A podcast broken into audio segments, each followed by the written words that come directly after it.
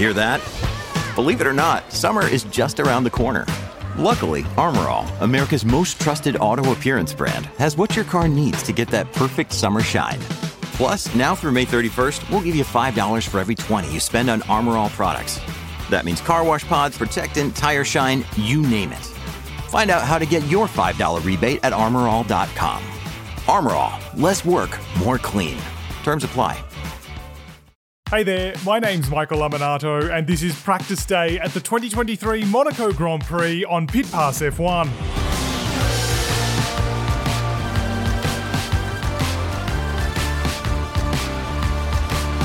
Pass F1 is brought to you by Evergreen Podcasts. And on today's episode, it's a Max Verstappen fastest time, but not as we know it, with both Ferrari drivers right on the pace, albeit with Carlos Sainz right in the wall.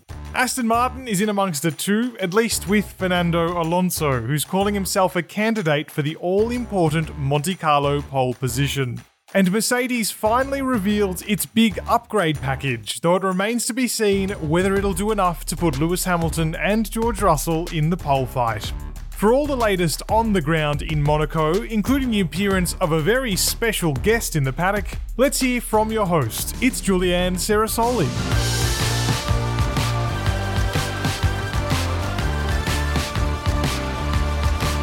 The first proper action day in Monaco is done, and Max Verstappen, the same who was telling everyone it would be okay to have a bad weekend, was the fastest man this Friday.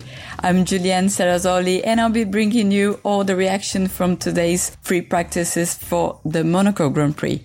Max was the fastest in the end, but things didn't start really well for him. He was complaining about the clutch, complaining about the bottoming of the car in some corners, and he even said, let's box, otherwise I'll crash. But bit by bit, Red Bull was correcting everything and the car was looking better throughout the day. Actually, it's been funny to watch him and Perez as well, who finished only in seventh today, when they were at the track, because they didn't seem to be very comfortable. The car seems to be a bit stiff, but at least Max was able to extract lap time from it during FP2. With the medium and with the soft tires, he was the fastest man at the track. But the gap to the Ferraris wasn't big. In the end, it was just over one tenth that separated the top three. So Max, Charles Leclerc, and Carlos Sainz. Charles looked like he was about to crash a few times, mainly during FP1, with the rear of the car very loose, but that's the way he likes to drive the car. And Carlos did crash while attempting to do a second quali run. The accident was a carbon copy to what happened a couple of years ago with Charles. I'm sure you remember an accident in the end of quali. In the second swimming pool chicane, he clipped the wall on the inside, broke the suspension, and couldn't turn the car, obviously.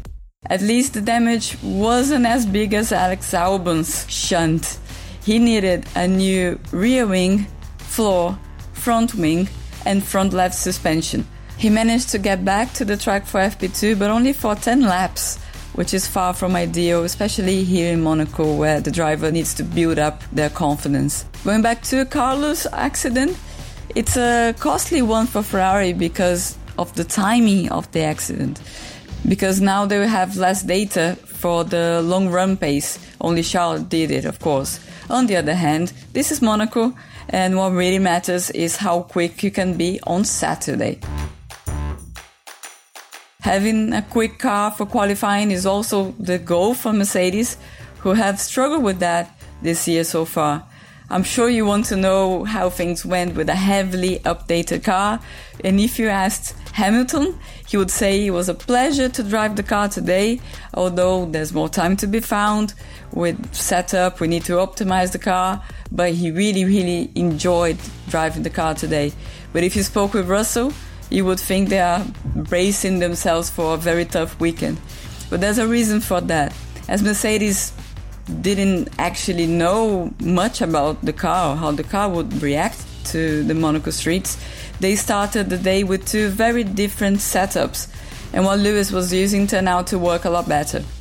George's car simply wasn't turning, and that's really bad news for Monaco. But now they will study the data and they will very likely follow the route of Lewis's car. He was really happy with the handling, just a bit disappointed with the gap to the front. In the end, he was sixth, half a second off, but he reckons he would have been three tenths behind the leader behind Max if he had put a lap together. So I don't think we can put Mercedes in the fight for pole. It should be very close, uh, the fight for pole, and there are many cars looking good after both free practices. So we spoke about Verstappen looking good or at least having good lap times, although he doesn't seem to be very comfortable.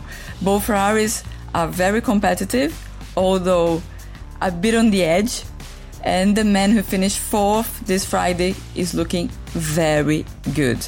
Everyone I spoke to who went trackside to watch the cars said these words Fernando is looking strong being a very experienced guy, he's taking it slowly Monaco, as you do, but the car seems to be rotating really well in the corners, has good traction, and just needs a little bit more of straight line speed because he's losing in the tunnel, start finish straight line, and on the way up to the casino.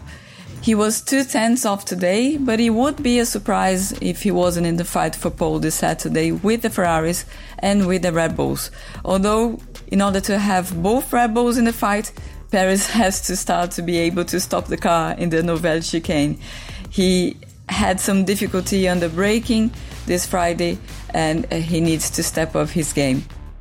Just on a side note about Fernando, I was speaking to the F3 championship leader, Gabriel Bortoleto, and he is a part of the A14, the driver management from Fernando.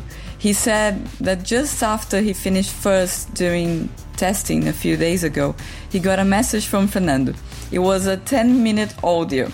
Who sends 10 minutes audio? Anyway, and he was saying, don't get too excited about doing so well because it's when you lose races that you will learn more because you will be disappointed, but at the same time, you, you're gonna have to get the team behind you. So you need to be motivating everyone.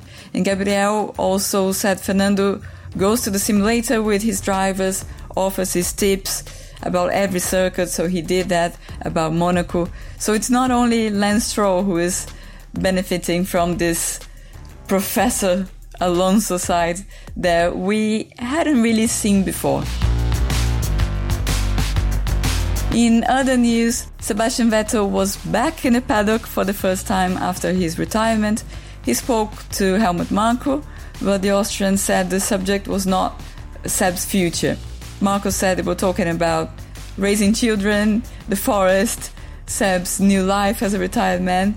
But I guess you all read the rumors a few months ago. They started when Seb was doing his last race about the possibility of him taking over uh, Marko's position as a Red Bull consultant.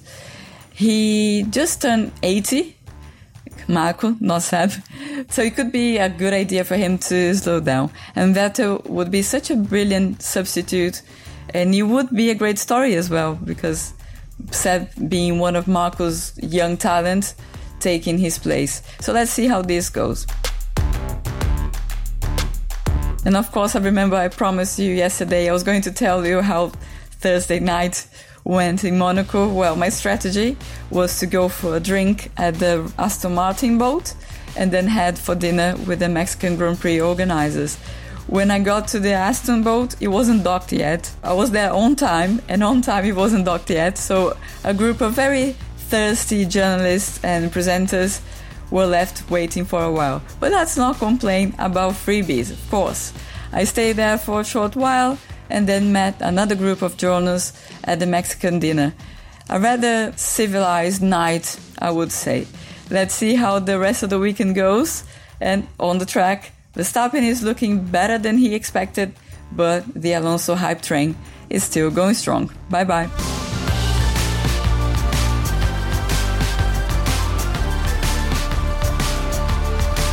Thanks very much to Julianne Cerasoli, and here's to another civil day in Monaco on Saturday. Make sure you don't miss an episode from the Monaco Grand Prix paddock by subscribing to Pit Pass F1 wherever you get your favourite podcasts, and you can visit us at pitpassmotorsports.com. You can also keep up to date with goings on during the day by following Julianne on social media. Just check the links in the show description. My name's Michael Lamonato. Pit Pass F1 is an Evergreen podcast. Our kids have said to us since we moved to Minnesota, we are far more active than we've ever been anywhere else we've ever lived. Moving to Minnesota opened up a lot of doors for us. Just this overall sense of community, of values that, you know, Minnesotans have. It's a real accepting, loving community, especially with two young kids. See what makes Minnesota the star of the North. New residents share why they love calling it home at exploreminnesota.com slash live.